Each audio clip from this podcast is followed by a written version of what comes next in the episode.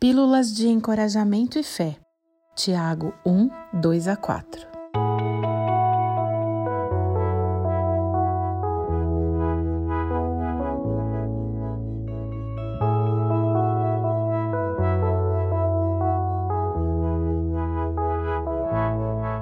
Meus irmãos, considerem motivo de grande alegria o fato de passarem por diversas provações, pois vocês sabem que a prova da sua fé produz perseverança.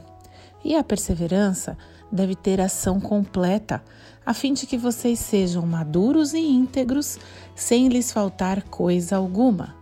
Tiago 1, 2 a 4. Olha, eu confesso que na minha infância e adolescência eu tive dificuldade de entender o significado desses versículos.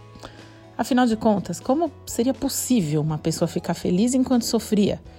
Como eu podia ficar feliz enquanto meu pai adoecia, não podia trabalhar e a vida financeira da minha família estava em frangalhos? Muitas coisas podem nos trazer alegria, tanto grandes acontecimentos como um casamento, a chegada de um filho, a formatura na faculdade, um novo emprego, como coisas pequenas, tipo o cheiro do café fresquinho ou do bolo no forno, da grama molhada na chuva, ver um filhotinho de cachorro, enfim. Pensa aí em algumas coisas que alegram o seu coração. Eu ouso dizer que você não deve lembrar de nenhuma, assim, logo de cara de nenhuma provação. Para que servem as provas na escola? Para testar o nosso conhecimento, para ver se nós aprendemos aquilo que nos foi ensinado. Ou seja, para ver se nós crescemos naquele conhecimento, se nós estamos melhores do que antes. E a gente fica feliz, né, de ver uma nota 10 escrita em caneta azul pelos professores, não é verdade? Isso significa que sim, nós aprendemos aquele conteúdo, nós adquirimos aquele conhecimento, ele foi incorporado e fixado na nossa mente e, consequentemente, fomos aprovados.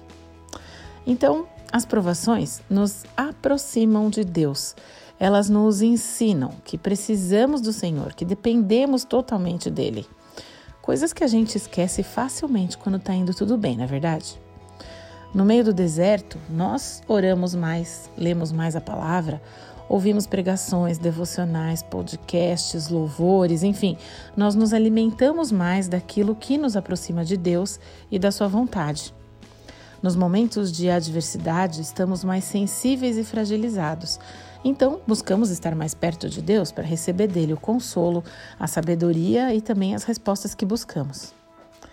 Se alguma vez você já se perguntou o porquê de passar por provações, mesmo depois de declarar Cristo como seu Senhor e Salvador, lembre-se que isso acontece como parte do plano de Deus para nós, para o nosso crescimento espiritual e o fortalecimento da nossa fé.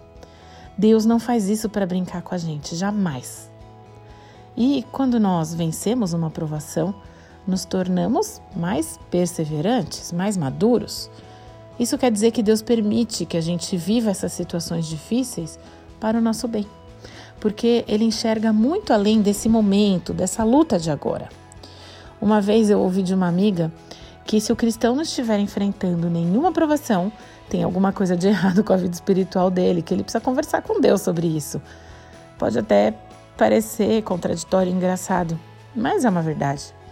O nosso desafio e a pílula de encorajamento e fé do dia de hoje é nos lembrarmos que as provações que enfrentamos não devem nos levar à murmuração, ao desânimo, ao medo, à ansiedade, a brigas e quebras de relacionamento, a fofoca e a tristeza, mas sim a um relacionamento mais profundo e íntimo com Deus, buscando a cada dia a maturidade espiritual.